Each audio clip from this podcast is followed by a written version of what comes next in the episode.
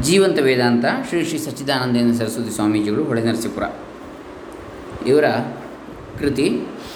ಅದರಲ್ಲಿ ಇದರ ಉಪನ್ಯಾಸ ಮಾಲಿಕೆಯಲ್ಲಿ ಈಗಾಗಲೇ ಇಪ್ಪತ್ತ ಒಂದು ಕಂತುಗಳನ್ನು ನೋಡಿದ್ದೇವೆ. ಇವತ್ತು ಇಪ್ಪತ್ತ ಎರಡನೆಯ ಕಂತು. ದೇವತೆಗಳು ಎನ್ನತಕ್ಕಂತಹ ವಿಚಾರ. ಓಂ ಶ್ರೀ ಗುರುಭ್ಯೋ ನಮಃ. ಹರಿ ಓಂ. ಶ್ರೀ ಗಣೇಶಾಯ ನಮಃ. ಡಾಕ್ಟರ್ ಕೃಷ್ಣಮೂರ್ತಿ ಶಾಸ್ತ್ರಿ, ದಂಬೆ, ಪುಣಚ, ಬಂಟ್ವಾಳ ತಾಲೂಕು, ದಕ್ಷಿಣ ಕನ್ನಡ ಜಿಲ್ಲೆ, ಕರ್ನಾಟಕ, ಭಾರತ. ಸಾವಿರದ ಒಂಬೈನೂರ ಅರವತ್ತ ಎರಡನೇ ಇಸ್ವಿ ಆಗಸ್ಟ್ ತಿಂಗಳ ಹದಿನಾರನೇ ತಾರೀಕಿನಂದು ಮಾಡಿದಂತಹ ಸ್ವಾಮಿಗಳು ಮಾಡಿರ್ತಕ್ಕಂಥ ಪ್ರವಚನದ ವಾಕ್ಯರೂಪ. ಮನುಷ್ಯನು ಪರಮಾತ್ಮನೆಂಬುದಕ್ಕೆ ಈಗಿನ ಅವನ ಸ್ವಭಾವದಿಂದಲೇ ಗುರುತುಗಳು ಯಾವುದಾದರೂ ಇವೆಯೇ ಎಂಬುದನ್ನು ನೋಡೋಣ. ಮೊದಲನೇದಾಗಿ ಮನುಷ್ಯನು ಕಾಮಮಯನಾಗಿರುತ್ತಾನೆ, ಕಾಮದಿಂದ ಕೂಡಿರ್ತಾನೆ ಕಾಮಮಯ ಏವಾಯಂ ಪುರುಷ ಇತಿ ಸ ಯಥಾ ಕಾಮೋ ಭವತಿ ತತ್ ಕ್ರತುರ್ಭವತಿ ಯತ್ ಕ್ರತುರ್ಭವತಿ ತತ್ ಕರ್ಮ ಕುರುತೆ ಯತ್ ಕರ್ಮ ಕುರುತೆ ತದಭಿಸಂಪದ್ಯತೆ ಬೃಹದಾರಣ್ಯಕ ಉಪನಿಷತ್ ನಾಲ್ಕು ನಾಲ್ಕು, ಐದು ಎಂಬ ಶ್ರುತಿಯು ಈ ಮನುಷ್ಯನು ಕಾಮಮಯನಾಗಿರ್ತಾನೆ. ಅವನು ಯಾವ ಬಗೆಯ ಕಾಮವುಳ್ಳವನು ಅದರಂತೆ ನಿಶ್ಚಯಿಸಿಕೊಳ್ತಾನೆ ಹಾಗೆ ಹೇಗೆ ನಿಶ್ಚಯಿಸಿಕೊಳ್ಳುತ್ತಾನೋ ಅದರಂತೆ ಕರ್ಮವನ್ನು ಮಾಡ್ತಾನೆ ಯಾವ ಕರ್ಮವನ್ನು ಮಾಡುತ್ತಾನೋ ಅದರ ಫಲವನ್ನು ಪಡೀತಾನೆ ಎಂದು ವರ್ಣಿಸಿದ್ದೆ. ಇದೇ ಮನುಷ್ಯನಿಗೆ ಸರ್ವಕಾಮಗಳನ್ನು ಪಡೆದುಕೊಳ್ಳಬೇಕು ಎಂಬ ಆಶೆಯು ಸ್ವಭಾವದಿಂದಲೇ ಇರುವುದು. ಆಪ್ತಕಾಮನಾದ ಪರಮಾತ್ಮನಿಗೂ ಇವನಿಗೂ ಏನು ನಿಕಟ ಸಂಬಂಧವಿದೆ ಎಂಬುದನ್ನು ಸೂಚಿಸುತ್ತದೆ. ಅತ್ಯಂತ ವೃದ್ಧನಾಗಿದ್ದರೂ ವಿಕಲಾಂಗನಾಗಿದ್ದರೂ ಕುರೂಪಿಯಾಗಿದ್ದರೂ ನಿನಗೆ ಹೆಣ್ಣು ಕೊಡುತ್ತಾರೆ ಎಂದು ಸೂಚನೆ ಮಾಡಿದ ಮಾತ್ರದಿಂದ ಏತಕ್ಕೆ ಪ್ರಯತ್ನಿಸಬಾರದು ಎಂಬ ಆಶೆಯು ಮನುಷ್ಯನಲ್ಲಿ ಅನುಕರಿಸುತ್ತಿರುವುದು ಎರಡನೇದಾಗಿ, ಜನರಲ್ಲಿ ಹುಟ್ಟಿನಿಂದಲೇ ಸ್ವಭಾವ ವೈಚಿತ್ರ್ಯವು ಕಾಣಿಸುತ್ತಿರುವುದರಿಂದಲೂ, ಕರ್ಮಗಳನ್ನು ಮಾಡಿದರೆ ಫಲವನ್ನು ಪಡೆಯುವುದೇ ಯುಕ್ತ ಎಂಬ ನಿಯಮವು ನಮ್ಮೆಲ್ಲ ಹೃದಯಕ್ಕೂ ಒಪ್ಪಾಗಿರುವುದರಿಂದಲೂ ಮನುಷ್ಯನ ಆತ್ಮವು ನಿತ್ಯ ಎಂದು ನಂಬಬಹುದಾಗಿದೆ. ಮೂರನೇದಾಗಿ, ಎಷ್ಟೋ ಪದಾರ್ಥಗಳು ತನಗೆ ಸಿಕ್ಕುವ ಹಾಗಿದ್ದರೂ ವೈರಾಗ್ಯದಿಂದ ಅವುಗಳನ್ನು ಬಿಟ್ಟು ಅಲ್ಪದಿಂದಲೇ ತೃಪ್ತರಾಗುವ ಸ್ವಭಾವದ ಮಹನೀಯರು ಅಲ್ಲಲ್ಲಿ ಸಿಗುತ್ತಾರೆ. ಇದರಿಂದ ಮನುಷ್ಯನು, ಮನುಷ್ಯನ ಆತ್ಮನು ನಿತ್ಯ ತೃಪ್ತನಾಗಿರಬೇಕೆಂದು ಕಲ್ಪಿಸಬಹುದಾಗಿದೆ. ಹೀಗೆ ಮನುಷ್ಯನು ತನ್ನ ಕೋಪವು ಮತ್ತೊಬ್ಬರ ಮೇಲೆ ಪರಿಣಾಮವನ್ನು ಮಾಡಲಿ ಬಿಡಲಿ ಎಲ್ಲರನ್ನೂ ಗದರಿಸುವುದಕ್ಕೆ ಹೋಗ್ತಾನೆ. ಎಲ್ಲ ಕೆಲಸವನ್ನು ಮಾಡೋದಕ್ಕೆ ಕೈ ಇದು ಮನುಷ್ಯನ ಆತ್ಮನ ಈಶಿತೃತ್ವಕ್ಕೆ ದ್ಯೋತಕವಾಗಿರುತ್ತದೆ. ನಾನು ಆ ಸ್ಥಾನದಲ್ಲಿದ್ದರೆ ಹೀಗೆ ಮಾಡುತ್ತಿದ್ದೆ ಎಂದುಕೊಳ್ಳುತ್ತಿರುವುದು ಗ್ರಂಥಗಳ ಬೆಲೆಯನ್ನು ಕಟ್ಟುವುದು, ಸಂಗೀತವನ್ನು, ಚಿತ್ರವನ್ನು, ಶಿಲ್ಪವನ್ನು ಸರಿ, ಸರಿಯಲ್ಲ ಎಂದು ತೀರ್ಮಾನಿಸುವುದು ಮನುಷ್ಯನ ಆತ್ಮನು ಸರ್ವಜ್ಞನು ಎಂಬುದನ್ನು ಸೂಚಿಸುತ್ತದೆ. ಅಂತೂ ಹೀಗೆ ಬಗೆ ಬಗೆಯ ನಿಸರ್ಗವಾದ ಸ್ವಾಭಾವಿಕವಾದ ಪ್ರವೃತ್ತಿಗಳಿಂದ ಮನುಷ್ಯನಲ್ಲಿ ಪರಮಾರ್ಥ ತತ್ವವು ಹುದುಗಿಕೊಂಡಿದೆ ಎಂದು ನಾವು ಕಲ್ಪಿಸಿಕೊಳ್ಳಬಹುದಾಗಿದೆ. ಈಗಿರುವ ಸ್ಥಿತಿಯಲ್ಲಿ ಕಿಂಚಿಜ್ಞನಾಗಿ ಸ್ವಲ್ಪ ತಿಳಿಯೋ, ತಿಳಿದವನಾಗಿ, ಅಲ್ಪಶಕ್ತನಾಗಿಯೂ, ಅಲ್ಪಾಯುವಾಗಿ ಶರೀರೇಂದ್ರಿಯಾದಿಗಳಿಗೆ ಕಟ್ಟುಬಿದ್ದಿರುವ ಜೀವನು ಪರಮಾತ್ಮನೇ ಆಗಿರುತ್ತಾನೆ ಅಥವಾ ಪರಮಾತ್ಮತ್ವವನ್ನು ಸಾಕ್ಷಾತ್ಕರಿಸಿಕೊಳ್ಳಬಲ್ಲವನಾಗಿರುತ್ತಾನೆ ಎಂದರೆ ಯಾರೂ ನಂಬುವ ಹಾಗಿಲ್ಲ. ಈಗಿರುವ ಸ್ಥಿತಿಯಲ್ಲಿ ಕೊರಳುದ್ದಕ್ಕೂ ಗುಂಡಿಯಲ್ಲಿ ಹುಗಿಸಿಕೊಂಡು ಮುಗಿಲುದ್ದಕ್ಕೂ ಹಾರಬಲೆನು ಎಂದು ಹೇಳುವವನ ಸಾಹಸಕ್ಕೆ ಇಣೆಯಾಗಿರುತ್ತವೆ ಮನುಷ್ಯನ ಆಶಾ ಪ್ರತೀಕ್ಷೆಗಳು ಕೊರಳಿನವರೆಗೂ ಗುಂಡಿಯಲ್ಲಿ ಹುಗಿಸಿಕೊಂಡು ಮುಗಿಲುದ್ದಕ್ಕೂ ಹಾರಬಲ್ಲೆ ಅಂತೇಳಿ ಹೇಳುವ ಹಾಗೆ ಆಗ್ತದೆ ಅಂತ. ಆದರೂ ಕರ್ಮಯೋಗದ ಮೆಟ್ಟಿಲುಗಳನ್ನು ಕ್ರಮಕ್ರಮವಾಗಿ ಏರುತ್ತಾ ಬಂದ ಹಾಗೆಲ್ಲ ಶಾಸ್ತ್ರದಲ್ಲಿ ನಂಬಿಕೆ ಹೆಚ್ಚುತ್ತಾ ಬರ್ತದೆ. ನೀರಿನಲ್ಲಿ ಬಿದ್ದವನಿಗೆ ಕಾರಣವೇನೂ ಗೊತ್ತಿಲ್ಲದೆ ಕೈಗಳನ್ನು ಬಡಿದ ಮಾತ್ರದಿಂದ ನನ್ನನ್ನು ಮೇಲಕ್ಕೆ ಬಿಸಿತು. ನೀರನ್ನು ನಂಬಿ ನಾನು ಅದರ ಮೇಲೂ ಮಲಗಿಕೊಳ್ಳಬಹುದು. ಅದಕ್ಕೆ ನನ್ನನ್ನು ತೇಲಿಸುವ ಶಕ್ತಿ ಉಂಟು ಎಂಬ ಧೈರ್ಯವು ಹೇಗೆ ಬರುತ್ತದೆಯೋ ಹಾಗೆಯೇ ಶಾಸ್ತ್ರದೃಷ್ಟಿಯನ್ನು ಅವಲಂಬಿಸಿ ಮಾಡಿದ ಕರ್ಮವನ್ನು ಪರಮೇಶ್ವರನಿಗೆ ಅರ್ಪಣೆ ಮಾಡುವಾಗ ತವ ತತ್ವನ್ನ ಜಾನಾಮಿ ಕೀದೃಶೋಸಿ ಜನಾರ್ದನ. ಯಾದೃಶೋಸಿ ಮಹಾದೇವ ತಾದೃಶಾಯ ನಮೋ ನಮಃ. ನೀನು ಹೇಗಿರುವೆ ಎಂಬ ತತ್ವವು ನನಗೆ ತಿಳಿಯದು. ನೀನು ಹೇಗಿರುವೆಯೋ ಹಾಗಿರುವ ನಿನಗೆ ನಮಸ್ಕಾರ. ಎಂದಿರುವಂತೆ ಪರಮೇಶ್ವರನ ಅಸ್ತಿತ್ವದಲ್ಲಿ ಶ್ರದ್ಧೆ ಉಂಟಾಗಿ ಅಷ್ಟು ಮಾತ್ರದಿಂದಲೇ ಆತನಿಗೆ ಪ್ರೀತಿ ಉಂಟಾಗಲೆಂದು ಮಾಡುವ ಕರ್ಮವು ವಿಶಾಲ ಜೀವನದ ಭಾವವನ್ನು ಮನಸ್ಸಿಗೆ ಮುಟ್ಟಿಸ್ತದೆ. ದೇವತೆಗಳು, ಈಶ್ವರ ಮುಂತಾದ ಭಾವನೆಗಳಲ್ಲಿ ಜನರಿಗೆ ಈಚೆಗೆ ಶ್ರದ್ಧೆಯು ಕಡಿಮೆ ಆಗುತ್ತಾ ಬಂದಿದೆ. ವೇದದಲ್ಲಿ ಅಗ್ನಿ, ಇಂದ್ರ ಮುಂತಾದ ಅನೇಕ ದೇವತೆಗಳನ್ನು ಹೇಳಿದೆ. ಒಬ್ಬೊಬ್ಬ ದೇವತೆಯ ಆರಾಧನೆಯಿಂದ ಒಂದೊಂದು ವಿಶಿಷ್ಟವಾದ ಫಲವು ದೊರಕುವುದೆಂದು ಅಲ್ಲಿ ಹೇಳಿರುತ್ತದೆ. ದೇವತೆಗಳ ಸ್ವಭಾವಾದಿಗಳ ವರ್ಣನೆಯು ಅಲ್ಲಿ ಹೇರಳವಾಗಿರುತ್ತದೆ. ಪರಮೇಶ್ವರನು ಸರ್ವದೇವತಾಮಯನು, ದೇವತೆಗಳು ಕಿರಣಗಳಿದ್ದಂತೆ. ಪರಮೇಶ್ವರನು ಸೂರ್ಯನಿದ್ದಂತೆ. ಗುರುದೇವತಾ ಭಕ್ತಿಯು ಬೆಳೆದಂತೆಲ್ಲ ಹೃದಯವು ಅರಳುತ್ತದೆ, ಅಧ್ಯಾತ್ಮ ಜೀವನದ ಆನಂದವು ಮನದಟ್ಟಾಗುತ್ತಾ ಬರುತ್ತದೆ.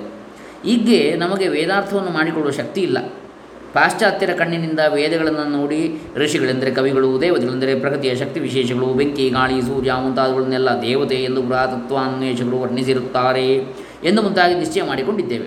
ಕಾಲೇಜಿನ ವಿದ್ಯೆಯು ದೊರೆತಂತೆಲ್ಲ ನಮಗೆ ಹೃದಯವು ಸಂಕುಚಿತವಾಗುತ್ತಿದೆ. ಪೃಥ್ವಿ ಅಪ್, ಆದಿತ್ಯ ಮುಂತಾದವುಗಳ ಅಭಿಮಾನಿ ದೇವತೆಗಳು ಬೇರೆ ಇರುತ್ತಾರೆ. ಎಲ್ಲರಿಗೂ ಅಂತರಾತ್ಮನಾಗಿ ಸರ್ವಾತ್ಮಕನಾಗಿರುವ ಪರಮೇಶ್ವರನೂ ಇರುತ್ತಾನೆ ಎಂದು ಶ್ರುತಿಯಲ್ಲಿ ಸ್ಪಷ್ಟವಾಗಿ ಹೇಳಿರ್ತದೆ ಆದರೆ ಅದೆಲ್ಲ ಕವಿಗಳ ಕಲ್ಪನೆ ಎಂದು ನಮ್ಮ ಹುಡುಗರು ವಿಕಲ್ಪಿಸುತ್ತಾ ಇದ್ದಾರೆ. ಪಾಶ್ಚಾತ್ಯರು ಹೆಚ್ಚಾಗಿ ಓದಿದವರಾದ್ದರಿಂದ ಅವರಿಗೇ ನಿಜವು ತಿಳಿದಿರಬೇಕೆಂಬ ಭಾವನೆ ನಮಗೂ ಗಂಟು ಬೀಳುತ್ತಿದೆ. ಹೊರಗಿನ ಆಕಾರವಲ್ಲದೆ ಒಳಗೂ ಒಂದು ತತ್ವವಿರುವುದು ಸ್ವಾಭಾವಿಕ ಎಂಬುದು ನಮ್ಮಗಳಿಗೆ ಈಗ ಹೊಳೆಯುವುದೇ ಇಲ್ಲ. ಗಾಂಧಿಯ ಚಿತ್ರವನ್ನು ಕಂಡವರು ಬಡಕಲು ಶರೀರವನ್ನು ನೋಡಿ ಗಾಂಧಿ ಅಂದರೆ ಇಷ್ಟೇನೆ ಎಂದು ಯಾರೂ ಕೇಳುವುದಿಲ್ಲ. ಆತನ ಆಧ್ಯಾತ್ಮಿಕ ಶಕ್ತಿಯು ಬ್ರಿಟಿಷರ ಜಗತ್ತನ್ನೇ ಅಲುಗಾಡಿಸಿಬಿಟ್ಟಿದೆ ಎಂಬುದನ್ನು ಹೇಗೆ ಮರೆಯುವುದಕ್ಕಾದೀತು? ವಿವೇಕಾನಂದ ಸ್ವಾಮಿಗಳವರು ಅಮೆರಿಕದಲ್ಲಿ ಭಾಷಣ ಮಾಡುತ್ತಿದ್ದಾಗ, ನಿಮ್ಮವರು, ನಾನು ಶರೀರವು ನನಗೊಂದು ಆತ್ಮವಿದೆ ಎಂದುಕೊಳ್ಳುತ್ತಾರೆ. ಆದರೆ ನಮ್ಮವರು, ನಾನು ಆತ್ಮನು ನನಗೊಂದು ಶರೀರವಿದೆ ಎನ್ನುತ್ತಾರೆ. ಎಂದು ಹೇಳಿದರು ಎಂಬುದನ್ನು ನಿಮ್ಮಲ್ಲಿ ಕೆಲವರಾದರೂ ಕೇಳಿರ್ಬೋದು ಎಂದು ಸ್ವಾಮೀಜಿಗಳು ಹೇಳ್ತಾರೆ. ಸ್ವಾಮಿ ವಿವೇಕಾನಂದ ಏನು ಹೇಳಿದರು ಅಮೆರಿಕದಲ್ಲಿ? ನಿಮ್ಮವರು, ಅಂದರೆ ಅಮೆರಿಕದವರು, ನಾನು ಶರೀರ, ನನಗೊಂದು ಆತ್ಮ ಇದೆ ಎಂದುಕೊಳ್ತಾರೆ. ಆದರೆ ನಮ್ಮವರು, ಅಂದರೆ ಭಾರತೀಯರು, ನಾನು ಆತ್ಮನು ನನಗೊಂದು ಶರೀರವಿದೆ ಎನ್ನುತ್ತಾರೆ. ಇದೇ ವ್ಯತ್ಯಾಸ. ದೇಹಾದಿಗಳ ಅರಿವು ನಮಗೆ ಆತ್ಮ ಚೈತನ್ಯದಿಂದಲೇ ಆಗಬೇಕಾಗಿರುತ್ತದೆ. ಪ್ರತ್ಯಕ್ ದೃಷ್ಟಿಯನ್ನು ಮಾತ್ರ ಸಂಪಾದಿಸಿಕೊಳ್ಳಬೇಕು. ಒಳಮುಖ ದೃಷ್ಟಿ. ಹೇಗೆ ಕಣ್ಣಿಲ್ಲದೆ ಬರಿಯ ಕನ್ನಡಕದಿಂದ ನೋಡುವುದಕ್ಕೆ ಬರಲಾರದೋ ಹಾಗೆಯೇ ಚೈತನ್ಯವಿಲ್ಲದೆ ಯಾವುದೊಂದನ್ನು ಅರಿಯುವುದಕ್ಕೆ ಬಾರದು, ಆಗಲಾರದು. ಶರೀರಕ್ಕಿಂತಲೂ ಒಳಗೆ ಇರುವ ಸುಖ, ದುಃಖ, ಆಶ್ಚರ್ಯ ಮುಂತಾದವುಗಳು ಯಾರಿಗೂ ಪ್ರತ್ಯಕ್ಷ ಪ್ರಮಾಣದಿಂದ ತಿಳಿಯಬರುವಂತಿರುವುದಿಲ್ಲ. ಆದರೂ ಸುಖ ದುಃಖಾದಿಗಳು ನಮಗೆ ಸ್ವ ಅನುಭವ ವೇದ್ಯವಾಗಿರುವುದರಿಂದ ಅವುಗಳು ಇಲ್ಲವೆಂದು ಎಂದಿಗೂ ಬಗೆಯಲಾರೆವು. ನಮಗೆ ಹೇಗೆ ಶರೀರ ಇಂದ್ರಿಯಾದಿಗಳಿಗೆ ಆಗುವ ಸುಖ ದುಃಖಾದಿಗಳು ಅನುಭವಕ್ಕೆ ಬರುತ್ತಿರುವವೋ, ಇದರಂತೆಯೇ ಹೊರಗೆ ಕಾಣುವ ಸೂರ್ಯ, ಚಂದ್ರ, ನಕ್ಷತ್ರಗಳು, ಭೂಮಿ, ವಾಯು, ತೇಜಸ್ಸು ಮುಂತಾದವುಗಳಿಗೂ ಅಭಿಮಾನಿಯಾಗಿರುವ ದೇವತೆಗಳು ಇರುತ್ತಾರೆ ಎಂದು ಅವರಿಗೆ ಶರೀರಾದಿಗಳು, ಅಂತರ್ಧಾನಾದಿ ಶಕ್ತಿಗಳು ಇರುವವೆಂದು ತಮ್ಮನ್ನು ಆರಾಧಿಸುವ ಭಕ್ತನಿಗೆ ಅನುಗ್ರಹವನ್ನು ಮಾಡುವ ಶಕ್ತಿಯೂ ಇದೆ ಎಂದು ಶಾಸ್ತ್ರದಲ್ಲಿ ಹೇಳಿರುವುದನ್ನು ಅಸಡ್ಡೆ ಮಾಡಿ ದೇವತಾ ಭಕ್ತಿಯಿಂದ ಆಗುವ ಲಾಭದಿಂದ ವಂಚಿತವಾಗಬಾರದು. ವಂಚಿತರಾಗಬಾರದು. ದೇವತೆಗಳನ್ನು ನಾವು ಯಾರೂ ಕಂಡಿಲ್ಲವಾದ್ದರಿಂದ ಅವರು ಇದ್ದಾರೆಂದು ನಂಬಿಕೆ ಬರುವವರೆಗೆ ನಾನು ದೇವತಾ ಅರ್ಚನೆಯನ್ನು ಮಾಡುವುದಿಲ್ಲ ಎನ್ನುವುದು ಮೂರ್ಖತನ. ವಿದ್ಯುಚ್ಛಕ್ತಿಯ ತತ್ವವೇನೆಂಬುದನ್ನು ತಿಳಿಯುವವರೆಗೂ ಮನೆಯಲ್ಲಿ ವಿದ್ಯುತ್ ದೀಪವನ್ನು ಇಳಿಸುವುದಿಲ್ಲ ಎಂದು ಯಾರಾದರೂ ಹೇಳುತ್ತಾರೆಯೇ? ರೈಲು ಗಾಡಿ ಕುದುರೆ ಇಲ್ಲದೆ ಹೇಗೆ ಓಡಿತು ಎಂದು ತರ್ಕ ಮಾಡುತ್ತಾ ಜನರು ರೈಲು ಪ್ರಯಾಣಕ್ಕೆ ಒಲಿಯದೆ ಕುಳಿತರೇನು? ಇಲ್ಲ. ಸ್ವಾಧ್ಯಾಯಾದಿಷ್ಟ ದೇವತಾ ಸಂಪ್ರಯೋಗ. ಪಾತಂಜಲ ಅಷ್ಟ ಯೋಗ ಅಷ್ಟಾಂಗ ಯೋಗ ಸೂತ್ರ ಎರಡು ನಲವತ್ತ್ನಾಲ್ಕು ಆಯಾ ದೇವತೆಯನ್ನು ಜಪಾದಿಗಳಿಂದ ಒಲಿಸಿಕೊಳ್ಳಬಹುದು. ಯೋಗಿಗಳು ಹೇಳ್ತಾರೆ ಅಂತೇಳಿ, ಈ ರೀತಿಯಾಗಿ ಯೋಗಿಗಳು ಹೇಳ್ತಾರೆ. ಇನ್ನು ಭಗವದ್ಗೀತೆಯಲ್ಲಿ ಕೂಡ ಕೃಷ್ಣ ಏನು ಹೇಳಿದ್ದಾನೆ ಗೀತಾಚಾರ್ಯ? ಯೋ ಯೋ ಯಾಂ ಯಾಂ ತನುಂ ಭಕ್ತ ಶ್ರದ್ಧಯಾರ್ಚಿತುಮಿಚ್ಛತಿ, ತಸ್ಯ ತಸ್ಯಾಚಲಾಂ ಶ್ರದ್ಧಾಂ ತಾಮೇವ ವಿದಧಾಮ್ಯಹಂ, ಸ ತಯಾ ಶ್ರದ್ಧಯಾ ಯುಕ್ತಸ್ತಸ್ಯಾರಾಧನಮೀಹತೆ ಲಭತೆ ಚ ತತಃ ಕಾಮಾನ್ ಮಯೈವ ವಿಹಿತಾನ್ ಹಿತಾನ್ ಭಗವದ್ಗೀತೆ ಏಳನೇ ಅಧ್ಯಾಯದಲ್ಲ ಇಪ್ಪತ್ತೊಂದು, ಇಪ್ಪತ್ತೆರಡನೇ ಶ್ಲೋಕಗಳು. ಎಂಬುದಾಗಿ ಭಗವಂತ ಹೇಳಿದ್ದಾನೆ. ಯಾವ ಯಾವನು ಯಾವ ಯಾವ ದೇವತೆಯ ವಿಗ್ರಹವನ್ನು ಶ್ರದ್ಧೆಯಿಂದ ಪೂಜಿಸಿ ಹೊರಡ್ತಾನೋ ಅವನಿಗೆ ಆಯಾ ದೇವತೆಯಲ್ಲಿಯೇ ಶ್ರದ್ಧೆಯನ್ನು ನಾನು ಉಂಟು ಮಾಡ್ತೇನೆ ಅವನು ಆ ಶ್ರದ್ಧೆಯಿಂದ ಕೂಡಿದವನಾಗಿ ಆಯಾ ದೇವತೆಯ ಪೂಜೆಗೆ ಯತ್ನಿಸ್ತಾನೆ. ಅದರಿಂದ ಆಯಾ ಕಾಮಗಳನ್ನು ಅವುಗಳನ್ನು ನಾನೇ ಕೊಡುವುದರಿಂದ ಪಡೆದುಕೊಳ್ತಾನೆ ಎಂದು ಭಗವದೋಕ್ತಿಯ ಅಭಿಪ್ರಾಯ. ದೇವತೆಗಳನ್ನು ಆರಾಧನೆ ಮಾಡೋದಕ್ಕೆ ಹೃದಯದಲ್ಲಿ ಶ್ರದ್ಧೆ ಇರಬೇಕು. ಆದಿತ್ಯ, ಚಂದ್ರ, ಅಗ್ನಿ, ವಿನಾಯಕ, ಸರಸ್ವತಿ, ಲಕ್ಷ್ಮಿ ಮುಂತಾದ ಬಗೆ ಬಗೆಯ ಹೆಸರುಗಳಿಂದಲೂ ಬಗೆ ಬಗೆಯ ಆಕಾರಗಳಿಂದಲೂ ಕೂಡಿರುವ ದೇವತೆಗಳನ್ನು ಶ್ರದ್ಧೆಯಿಂದ ಪೂಜಿಸಿ ತಮ್ಮ ಕಾಮಿತಾರ್ಥಗಳನ್ನು ಪಡೆದುಕೊಳ್ಳುತ್ತಿರುವ ಆಸ್ತಿಕರು ಇನ್ನೂ ಅಲ್ಲಲ್ಲಿ ಸಿಕ್ಕುತ್ತಾರೆ. ಆದರೂ ನಾವು ಆಧುನಿಕ ವಿದ್ಯಾಭ್ಯಾಸದ ಪ್ರಭಾವಕ್ಕೊಳಗಾಗಿ ಸೂರ್ಯ ಎಂದರೆ ಒಂದು ಉಷ್ಣದ ಗೋಳ. ಚಂದ್ರಗ್ರಹಕ್ಕೆ ಇಷ್ಟರಲ್ಲೇ ವಿಜ್ಞಾನ ಶಾಸ್ತ್ರಜ್ಞರು ಹೋಗಿ ಬರುತ್ತಾರಾದ್ದರಿಂದ ಅದು ದೇವತೆ ಎನ್ನುವುದಕ್ಕೇನು ಕಾರಣವಿಲ್ಲ ಎಂದು ನಾಸ್ತಿಕವಾದಕ್ಕೆ ಮೊದಲು ಮಾಡಿರ್ತೇವೆ ಹೃದಯವಿಲ್ಲದವರಿಗೆ ಒಳಗಿರುವ ಹೃದಯದಲ್ಲಿರುವ ದೇವತೆ ಹೇಗೆ ಪ್ರಸನ್ನವಾಗಬೇಕು? ಹೃದಯವೇ ಇಲ್ಲದವರಿಗೆ. ದೇವತೆಗಳೆಂಬುವರು ಅನೇಕರಿದ್ದಾಗಿಯೂ ಅವರೆಲ್ಲರೂ ದೇವದೇವನಾದ ಒಬ್ಬನೇ ಪರಮಾತ್ಮನ ವಿಭೂತಿಗಳು. ಅಂದರೆ ಬೇರೆ ಬೇರೆ ಮಹಿಮೆ ಅಂತೇಳಿ, ಲೀಲೆ. ಸೂರ್ಯನಿಗೆ ಕಿರಣಗಳು ಹೇಗೋ ಹಾಗೆಯೇ ಪರಮಾತ್ಮನಿಗೆ ದೇವತೆಗಳು. ಆದ್ದರಿಂದಲೇ ಅವರನ್ನು ಪೂಜಿಸುವವರಿಗೆ ಅವರೊಳಗಿರುವ ಪರಮಾತ್ಮನೇ ಫಲವನ್ನು ಕೊಡ್ತಾನೆ ಆದ್ದರಿಂದಲೇ ಭಗವಂತನು ಹೀಗೆಂದಿರ್ತಾನೆ ಏಪ್ಯನ್ಯ ದೇವತಾ ಭಕ್ತ ಯಜಂತೆ ಶ್ರದ್ಧೆಯಾನ್ವಿತಾ, ತೇಪಿ ಮಾಮೇವ ಕೌಂತೆ ಯಜಂತ್ಯವಿಧಿ ಯಜಂತ್ಯವಿಧಿಪೂರ್ವಕಂ ಅಹಂ ಹಿ ಸರ್ವಯಜ್ಞಾನಾಂ ಭೋಕ್ತಾ ಚ ಪ್ರಭುರೇವ ಚ, ನತು ಮಾಮಭಿಜಾನಂತಿ ತತ್ವೇನಾದಶ್ಚ್ಯವಂತಿ ತೇ ಗೀತೆ ಒಂಬತ್ತನೇ ಅಧ್ಯಾಯ ಇಪ್ಪತ್ತ್ಮೂರು ಇಪ್ಪತ್ನಾಲ್ಕನೇ ಶ್ಲೋಕಗಳು. ಅಂತವಂತು ಅಂತವತ್ತು ಫಲಂ ತೇಷಾಂ ತದ್ಭವತ್ಯಲ್ಪಮೇಧಸಾಂ. ದೇವಾನ್ ದೇವಯಜೋ ಯಾಂತಿ ಮದ್ಭಕ್ತ ಯಾಂತಿ ಮಾಮಪಿ. ಗೀತೆ ಏಳನೇ ಅಧ್ಯಾಯ ಇಪ್ಪತ್ತ್ಮೂರನೇ ಶ್ಲೋಕ. ಯಾರು ಬೇರೆ ದೇವತೆಗಳನ್ನು ಶ್ರದ್ಧೆಯಿಂದ ಪೂಜಿಸುವರೋ ಅವರು ಹಾಗೆಂದು ಅರಿಯದೆ ನನ್ನನ್ನೇ ಪೂಜಿಸುತ್ತಿರುವರು. ನಾನೇ ಅಲ್ಲವೇ ಸರ್ವ ಯಜ್ಞಗಳಲ್ಲಿಯೂ ಕೊಡುವವನು, ತೆಗೆದುಕೊಳ್ಳುವವನು, ಎಲ್ಲಕ್ಕೂ ಫಲವನ್ನು ಕೊಡುವ ಒಡೆಯನು. ಆದರೆ ಆಯಾ ದೇವತೆಗಳೊಳಗೆ ಇರುವ ನನ್ನನ್ನು ಅವರು ನಿಜದಿಂದ ಅರಿಯದೇ ತಿಳಿ ಇರುತ್ತಾರೆ. ಆದ್ದರಿಂದ ಅವರಿಗೆ ಆ ಯಾಗದ ಪೂರ್ಣ ಫಲವು ದೊರಕದೇ ಇರುತ್ತದೆ. ದೇವತೆಗಳೆಂದು ದೇವತೆಗಳನ್ನು ಪೂಜಿಸುವವರಿಗೆ ದೇವತಾ ಸಾಯುಜ್ಯ ದೊರಕುವಂತೆ ಅವರಲ್ಲೆಲ್ಲ ಅಂತರ್ಯಾಮಿಯಾಗಿರುವ ನನ್ನನ್ನೇ ಆ ದೇವತೆಗಳ ಸಾರವೆಂದು ತಿಳಿದು ಪೂಜಿಸುವವರು ನನ್ನನ್ನೇ ಸೇರುತ್ತಾರೆ. ಯೋ ದೇವೋಗ್ನೌ ಯೋಪ್ಸುಜೋ ವಿಶ್ವಂ ಭುವನಮ ವಿವೇಶ. ಯ ಓಷಧೀಶಯೋ ವನಸ್ಪತಿಷು ತಸ್ಮೈ ದೇವಾಯ ನಮೋ ನಮಃ ಶ್ವೇತಾಶ್ವತರ ಉಪನಿಷತ್ತು ಎರಡು ಹದಿನೇಳು. ಯಾವ ದೇವನ ಅಗ್ನಿಯಲ್ಲಿರುವನು, ಯಾವನೇ ನೀರಿನಲ್ಲಿಯೂ ಇರುವನು, ಯಾವನ ಎಲ್ಲ ಭುವನವನ್ನು ಒಳಹೊಕ್ಕಿರುವನು ಯಾವಾತನು ಮರಗಿಡಗಳಲ್ಲಿಯೂ ಸಸ್ಯಗಳಲ್ಲಿಯೂ ಇರುವನು, ಆ ದೇವನಿಗೆ ನಮಸ್ಕಾರ. ತಮೀಶ್ವರಾಣಾಂ ಪರಮಂ ಮಹೇಶ್ವರಂ ತಂದೇವತಾನಾಂ ಪರಮಂಚ ದೈವತಂ ಪತಿಂ ಪತೀನಾಂ ಪರಮಂ ಪರಸ್ತಾದ್ವಿದಾಮ ದೇವಂ ಭುವನೇಶ ಮೀಡ್ಯಂ. ಶ್ವೇತಾಶ್ವತರು ಉಪನಿಷತ್ ಆರು ಏಳು. ಈಶ್ವರರಲ್ಲೆಲ್ಲ ಪರಮ ಮಹೇಶ್ವರನಾದ ಭೂತಗಳ ದೇವತೆಗಳೊಳಗೆಲ್ಲ ಪರಮ ದೇವತೆಯಾದ, ಪತಿಗಳೊಳಗೆಲ್ಲ ಪರಮಪತಿಯಾದ, ಎಲ್ಲಕ್ಕೂ ಅತೀತನಾದ ಭುವನೇಶ್ವರನಾದ ಪೂಜ್ಯನಾದ ದೇವನನ್ನು ನಾವು ಅರಿಯುವಂತಾಗಲಿ. ದೇವತೆಗಳನ್ನು ಹೃದಯದಿಂದ ಮುಟ್ಟಬೇಕು, ನಮ್ಮ ಹೃದ್ರೋಗವೆಲ್ಲ ಹೋಗಲಿ. ಎಲ್ಲೆಲ್ಲಿಯೂ ದೇವತೆಗಳಿದ್ದಾರೆ, ದೇವತೆಗಳ ಅಂತರ್ಯಾಮಿಯೂ ಇರ್ತಾನೆ. ಇದನ್ನು ತೋರಿಸಿಕೊಡುವ ಸದ್ಗುರುವಿನ ಹೃದಯದೊಡನೆ ನಮ್ಮ ಹೃದಯವು ಒಂದಾಗಬೇಕು. ಶರೀರದೊಳಗೆ ಆಗುವ ಮನಸ್ತೃಪ್ತಿಯನ್ನು ಹೊರಕ್ಕೆ ಯಾರಿಗಾದರೂ ತೋರಿಸುವುದಕ್ಕೆ ಬರುವುದಿದೆಯೇ ಬರುವುದೇ? ಹೀಗೆ ದೇವತೆಗಳ ದರ್ಶನ, ಬ್ರಹ್ಮ ಸಂಸ್ಪರ್ಶ ಇವೆಲ್ಲವನ್ನು ಹೃದಯದಿಂದಲೇ ಕಂಡುಕೊಳ್ಳಬೇಕಾಗಿದೆ. ದೇವತೆಗಳು ಅಪ್ರತ್ಯಕ್ಷರಾದರೂ ಅವರನ್ನು ಕಂಡು ಅವರಿಗೂ ನಮಗೂ ಸಂಬಂಧವನ್ನು ಉಂಟು ಮಾಡಿಕೊಳ್ಳಬಹುದಾಗಿದೆ ಮಾನವರಲ್ಲಿಯೂ ದೈವಾಂಶವಿದೆ. ವಿಜ್ಞಾನಶಾಸ್ತ್ರಜನ್ಯ ಬುದ್ಧಿಯಿಂದ ಮ್ಯಾಟರ್, ದ್ರವ್ಯ, ಎನರ್ಜಿ, ಶಕ್ತಿ ಎಂದು ಮುಂತಾಗಿ ನಾವು ಅರಿತುಕೊಳ್ಳುವಂತೆಯೇ ಆಧ್ಯಾತ್ಮಿಕ ಶಾಸ್ತ್ರದಿಂದ ದೇವತೆಗಳನ್ನು, ದೇವದೇವನಾದ ಈಶ್ವರನನ್ನು ಅರಿತುಕೊಳ್ಳಬಹುದು. ಶ್ರದ್ಧೆ ಎಂಬ ಕಾಲುವೆಯನ್ನು ಗುರುವಿನ ಹೃದಯವೆಂಬ ಜಲಾಶಯದಿಂದ ನಮ್ಮ ಹೃದಯದ ಕಡೆಗೂ ತೋಡಿಕೊಂಡು ದೇವತಾ ಬುದ್ಧಿಯ ಗಂಗೆಯನ್ನು ಹಾಯಿಸಿಕೊಳ್ಳಬಹುದು. ಕರ್ಮಯೋಗದಲ್ಲಿ ದೇವತೋಪಾಸನೆ ಎಂಬುದು ಕಡಿಮೆಯ ಭೂಮಿಕೆ. ಕ್ರಮಕ್ರಮವಾಗಿ ದೇವದೇವನಾದ ಪರಮೇಶ್ವರನಿಗೆ ನಮ್ಮ ಸಮಸ್ತ ಕರ್ಮಗಳನ್ನು ಅರ್ಪಿಸುವುದನ್ನು ಅಳವಡಿಸಿಕೊಳ್ಳುವುದೇ ಗುರಿ. ಅದಕ್ಕಾಗಿಯೇ ದೇವತಾ ಬುದ್ಧಿಯನ್ನು ಮೊದಲು ಸಂಪಾದಿಸಿಕೊಳ್ಳಬೇಕಾಗಿದೆ ಅಂಥೇಳಿ ಹೇಳ್ತಾರೆ. ಇನ್ನು ಈಶ್ವರನ ವಿಭೂತಿಗಳು ಅಂತೇಳಿ ಮುಂದಿನ ಅಧ್ಯಾಯ. ಪರಮಾರ್ಥವು ಅದ್ವಿತೀಯವಾಗಿರುತ್ತದೆ ಎಂಬುದೇ ವೇದಾಂತ ತತ್ವ. ಇದನ್ನು ಗೀತೆಯಲ್ಲೂ ಹೀಗೆಂದು ಹೇಳಿದೆ. ಬಹೂನಾಂ ಜನ್ಮನಾಮಂತೆ ಜ್ಞಾನವಾನ್ ಮಾಂ ಪ್ರಪದ್ಯತೆ ವಾಸುದೇವ ಸರ್ವಮಿತಿ ಸಮಹಾತ್ಮ ಸದುರ್ಲಭ. ಭಗವದ್ಗೀತೆಯ ಏಳನೇ ಅಧ್ಯಾಯ ಹತ್ತೊಂಬತ್ತನೇ ಶ್ಲೋಕ. ಅನೇಕ ಜನ್ಮಗಳಲ್ಲಿ ಅಂತಃಸಂಸ್ಕಾರಣ, ಅಂತಃಕರಣ ಸಂಸ್ಕಾರವನ್ನು ಹೊಂದಿ ಸಕಲ ಮಿದಮಹಂಚ ವಾಸುದೇವ, ಇದೆಲ್ಲವೂ ನಾನೂ ವಾಸುದೇವನೇ ಎಂಬ ತತ್ವವನ್ನು ಅರಿತುಕೊಳ್ಳುತ್ತಾನೆ. ಇದೆಲ್ಲವೂ ಕೂಡ ನಾನು ಕೂಡ ವಾಸುದೇವನೇ. ಆತನು ಮಹಾತ್ಮ ಆತನೇ ಮಹಾತ್ಮ ಯಾರು ಅರಿತುಕೊಳ್ತಾನೋ ಅವನು. ಅವನಿಗೆ ಸಮನಾದವರಾಗಲಿ, ಹೆಚ್ಚಿನವರಾಗಲಿ ಮತ್ತೊಬ್ಬರಿಲ್ಲ. ಮನುಷ್ಯನಲ್ಲಿರುವ ಪರಮ ತತ್ವವೇ ಪರಮಾತ್ಮನ ತತ್ವ. ಮಾನವನಿಗೆ ನಾನು ಹುಟ್ಟುತ್ತೇನೆ, ಬೆಳೆಯುತ್ತೇನೆ, ಮುದುಕನಾಗಿ ಸಾಯುತ್ತೇನೆ ಎಂಬ ಅಲ್ಪ ಬುದ್ಧಿ ಇದೆ. ಅದರಿಂದಲೇ ದುಃಖ ಪ್ರಪಂಚವನ್ನು ಬಿಡುವುದಕ್ಕೆ ಯಾರಿಗೆ ಆಗುವುದಿಲ್ವೋ ಅವರಿಗೆ ದುಃಖದಿಂದ ತಪ್ಪಿಸಿಕೊಳ್ಳುವುದು ಆಗುವುದಿಲ್ಲ.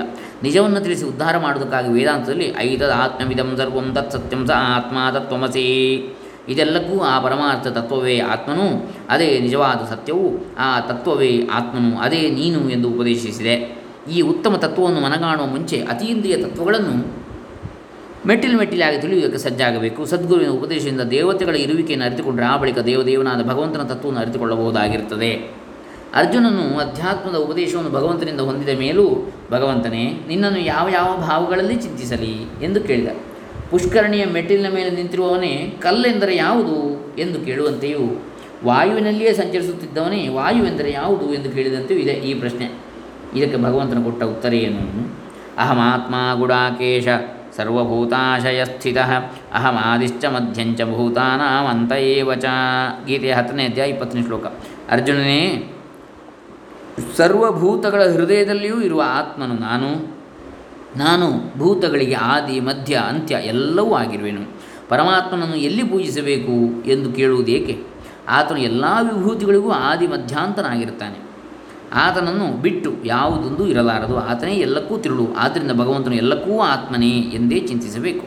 ಇದಾಗದಿದ್ದರೆ ಹತ್ತನೇ ಅಧ್ಯಾಯದಲ್ಲಿ ಹೇಳಿರುವ ಉಳಿದ ವಿಭೂತಿಗಳನ್ನು ಚಿಂತಿಸಬೇಕು. ಇದೇ ವೇದಾಂತದ ಸಾರ. ಮಾನವನ ಆತ್ಮನೇ ಪರಮಾರ್ಥ ತತ್ವ ಎಂದು ಹೇಳುವುದರಿಂದಲೇ ವೇದಾಂತವು ಜೀವಂತ ದರ್ಶನವಾಗಿರುತ್ತದೆ. ಯಾಕಂದರೆ ಮಾನವನ ಆತ್ಮ ಜೀವಂತವಾಗಿದೆ ತಾನೆ? ಎಲ್ಲ ಪ್ರಾಣಿಗಳಲ್ಲಿಯೂ ಭಗವಂತನು ಆತ್ಮನಾಗಿದ್ದುಕೊಂಡಿರುವನೆಂಬ ಉತ್ತಮ ತತ್ವವನ್ನು ಅರಿತುಕೊಂಡವನಿಗೆ ಪ್ರಾಣಿಗಳಿಗೆ ಆತ್ಮನಿಲ್ಲವೆಂಬ ತುಚ್ಛ ಕಲ್ಪನೆಯು ಬರಲಾರದು. ಪ್ರಾಣಿಗಳ ಹಿಂಸೆಗೆ ಮನಸ್ಸು ಒಲಿಯಲಾರದು. ಮಿಕ್ಕ ಜನರನ್ನು ಕೀಳೆಂದು ತಿಳಿಯುವುದು, ಒಬ್ಬರೊಡನೆ ಒಬ್ಬರು ಕಚ್ಚಾಡುವುದಕ್ಕೆ ಯತ್ನಿಸುವುದು ಈ ದೃಷ್ಟಿಯಲ್ಲಿ ಸಾಧ್ಯವಿಲ್ಲ. ಯಾಕಂದರೆ ಎಲ್ಲರೊಳಗಿರುವುದು ಪರಮಾತ್ಮ ಒಬ್ಬನೇ. ಪ್ರಾಣಿಗಳನ್ನೆಲ್ಲ ಆಳುವುದಕ್ಕೆ ಮನುಷ್ಯನು ಹುಟ್ಟಿರುವನು ಎಂಬ ಕೀಳ್ತನದ ಬುದ್ಧಿಗೆ ಅವಕಾಶ ಇಲ್ಲ. ಈಶ್ವರೋ ಜೀವಕಲಯ ಪ್ರವಿಷ್ಟೋ ಭಗವಾನಿತಿ. ಭಾಗವತ ಮೂರು, ಇಪ್ಪತ್ತೊಂಬತ್ತು, ಮೂವತ್ತ್ನಾಲ್ಕು. ಸನ್ಯಾಸಿ ಆದವನು ಸರ್ವ ಪ್ರಾಣಿಗಳಲ್ಲಿಯೂ ಈಶ್ವರನು ಜೀವನೆಂಬ ಅಂಶದಿಂದ ಪ್ರವಿಷ್ಟನಾಗಿರ್ತಾನೆ ಎಂಬ ಭಾವನೆಯಿಂದ ನಾಯಿ ಚಾಂಡಾಲ ಗೋವು ಕತ್ತೆ ಎಲ್ಲವನ್ನು ನಮಸ್ಕರಿಸಬೇಕು ಎಂಬ ಪುರಾಣೋಕ್ತಿಗೆ ಇದೇ ಅಭಿಪ್ರಾಯ. ಜನರು ಈಗ ತಿಳಿದಿರುವಂತೆ ಈಶ್ವರನು ಒಂದಾನೊಂದು ಗುಡಿಯನ್ನು ಹೊಕ್ಕಿಲ್ಲ. ಅವನನ್ನು ಪೂಜಾರಿಗಳು ಬಾಗಿಲಿಗೆ ಬೀಗವನ್ನು ಹಾಕಿ ಭದ್ರವಾಗಿರಿಸಿಕೊಳ್ಳುವುದಕ್ಕೆ ಬರುವುದಿಲ್ಲ. ದೇವಾಲಯ ಪ್ರವೇಶಕ್ಕೆ ಹಕ್ಕು ಬೇಕು ಎಂದು ಹರಿಜನರೇ ಮುಂತಾದವರು ಕಲಹವನ್ನು ಎಬ್ಬಿಸುವುದಕ್ಕೆ ಕಾರಣವಿಲ್ಲ. ಪರಮಾತ್ಮನ ಸರ್ವವ್ಯಾಪಕನೆಂಬ ಬುದ್ಧಿ ಬರಬೇಕೆಂಬುದೇ ಅಧ್ಯಾತ್ಮ ವಿದ್ಯೆಯ ಉಪದೇಶದ ಗುರಿ. ಹೀಗೆ ಈಶ್ವರನ ಎಲ್ ಸರ್ವರಿಗೂ ಆತ್ಮನಾಗಿರುತ್ತಾನೆ ಎಂಬ ಭಾವನೆಯನ್ನು ಮಾಡಿಕೊಳ್ಳುವುದಕ್ಕೆ ಶಕ್ತರಲ್ಲದವರಿಗೆ ಗೀತೆಯ ಹತ್ತನೇ ಅಧ್ಯಾಯದಲ್ಲಿ ಹೇಳಿರುವ ಉಳಿದ ವಿಭೂತಿಗಳ ಉಪಾಸನೆಯನ್ನು ಹೇಳಿದೆ.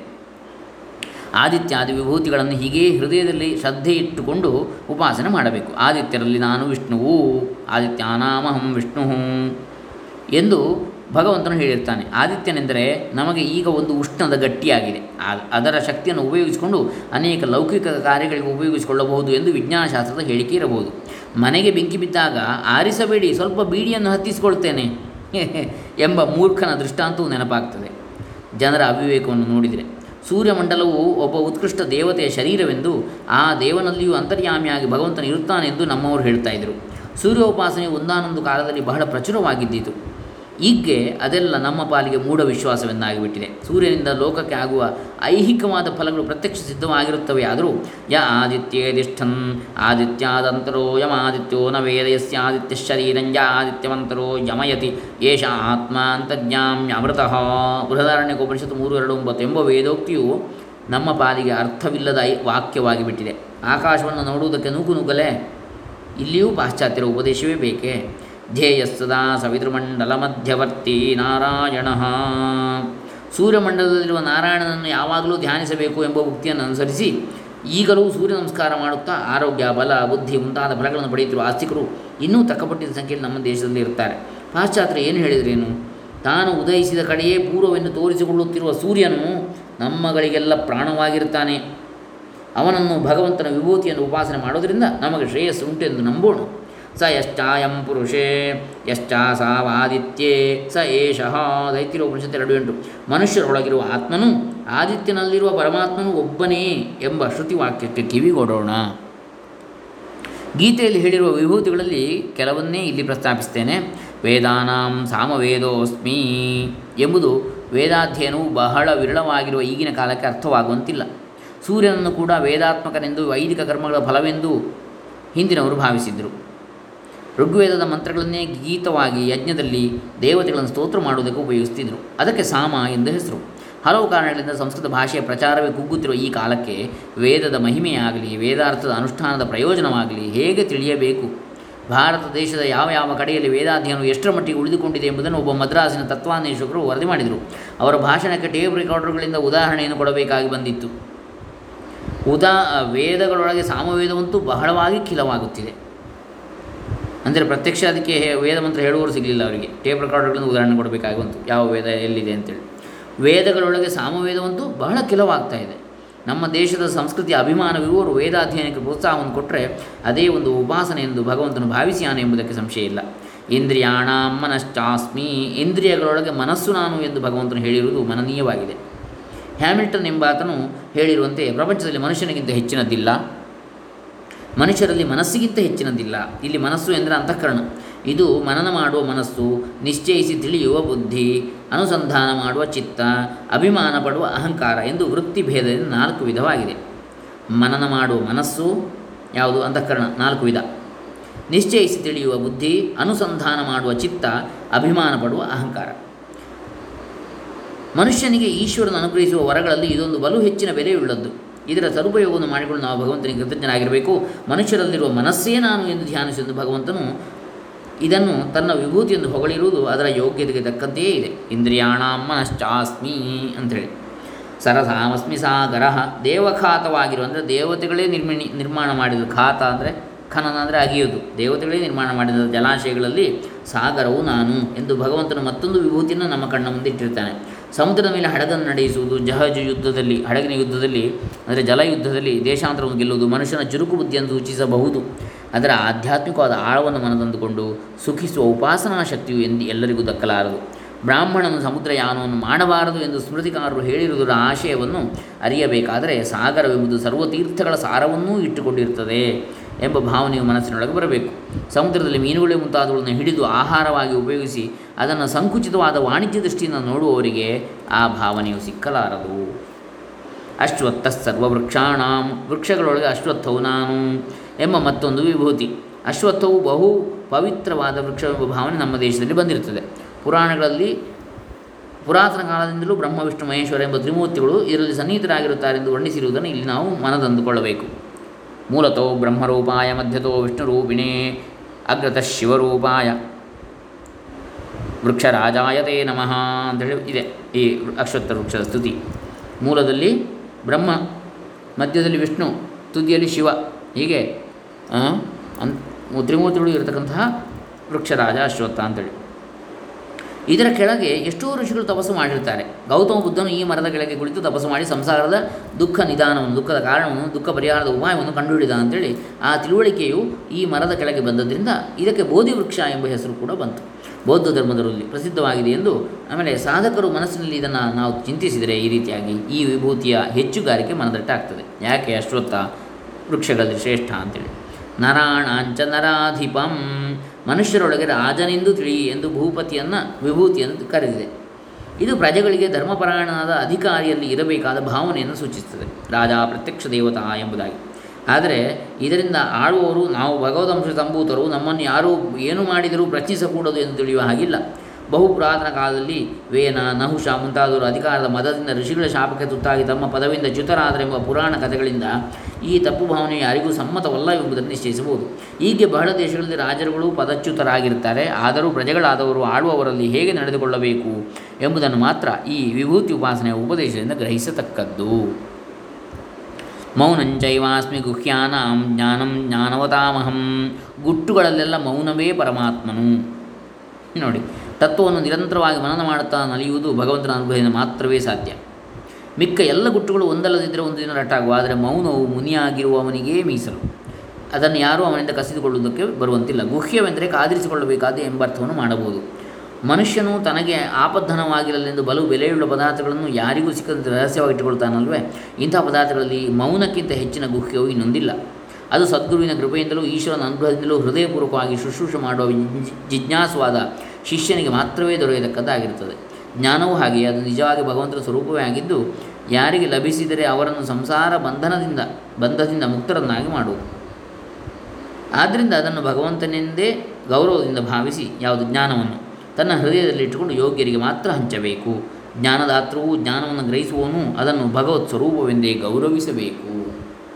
ಕೀರ್ತಿ ಶ್ರೀರ್ವಾಕ್ಚನಾರೀಣಾಂ ಸ್ತ್ರೀಯರಲ್ಲಿ ಕೀರ್ತಿ, ಲಕ್ಷ್ಮಿ ಮತ್ತು ವಾಗ್ದೇವಿ, ಇವರು ಭಗವಂತನ ವಿಭೂತಿಗಳು. ಸ್ಮೃತಿ, ಮೇಧ, ಧೃತಿ, ಕ್ಷಮ ಇವರೂ ಹಾಗೆ. ಆತ್ಮವಿದ್ಯಾ ನಿಮಿತ್ತವಾದ ಯಶಸ್ಸು, ಬ್ರಹ್ಮಶ್ರೀ ಸಂಪತ್ತು. ಸನ್ಮಾರ್ಗ ಕೊಯ್ಯುವ ಮಾತು, ತತ್ವದ ನಿರಂತರ ಸ್ಮರಣೆ, ತತ್ವಗ್ರಂಥಗಳ ಅಥವಾ ತತ್ವಬೋಧೆಯ ಸಾರವನ್ನು ಮರೆಯದಿರುವುದು, ಶರೀರ, ಕರಣ, ಸಂಘಾತವನ್ನು ಕುಸಿಯದಂತೆ ಹಿಡಿದಿಟ್ಟುಕೊಳ್ಳುವ ಶಕ್ತಿ, ತನ್ನನ್ನು ಬೈದರೂ ಹೊಡೆದರೂ ಚಿತ್ತದಲ್ಲಿ ವಿಕಾರವಾಗದಿರುವ ತಾಳ್ಮೆ, ಇವುಗಳೆಲ್ಲಕ್ಕೂ ಆಯಾ ಅಭಿಮಾನಿ ದೇವತೆಯ ಅನುಗ್ರಹವೇ ಬೇಕು. ಈ ದೇವತೆಗಳನ್ನು ಪರಮಾತ್ಮನ ವಿಭೂತಿಗಳೆಂದು ಭಾವಿಸಬೇಕು. ಯಾಸಾಮ ಆಭಾಸ ಮಾತ್ರ ಸಂಬದ್ಧೇನಾಪಿ ಸಂಬಂಧೇನಾಪಿ ಲೋಕಃ ಕೃತಾರ್ಥಮಾತ್ಮಾನಂ ಮನ್ಯಂತೆ ಎಂದಿದ್ದಾರೆ ಆಚಾರ್ಯರು ಈ ಕೀರ್ತಿಯ ಮುಂತಾದವುಗಳ ಪೂ ಸಿಕ್ಕುವುದರಲ್ಲಿ ಇವುಗಳ ಆಭಾಸ ಮಾತ್ರದಿಂದಲೇ ತಾನು ಕೃತಾರ್ಥನಾದನೆಂದು ಜನರು ತಿಳಿಯುತ್ತಾರೆ ಎಂದರ್ಥ. ಆದ್ದರಿಂದ ಸತ್ಕೀರ್ತಿಯ ಮುಂತಾದ ರೂಪದಿಂದ ಪರಮಾತ್ಮನನ್ನು ಉಪಾಸನೆ ಮಾಡಬೇಕು. ಹೀಗೆ ವಿಭೂತಿಗಳನ್ನು ಉಪಾಸನೆ ಮಾಡ್ತಾ ಇದ್ದರೆ ಈ ಜಗತ್ತೆಲ್ಲವೂ ಪರಮಾತ್ಮನೇ ಎಂಬ ಅರಿವು ಮನದಲ್ಲಿ ಮಿಂಚುತ್ತದೆ.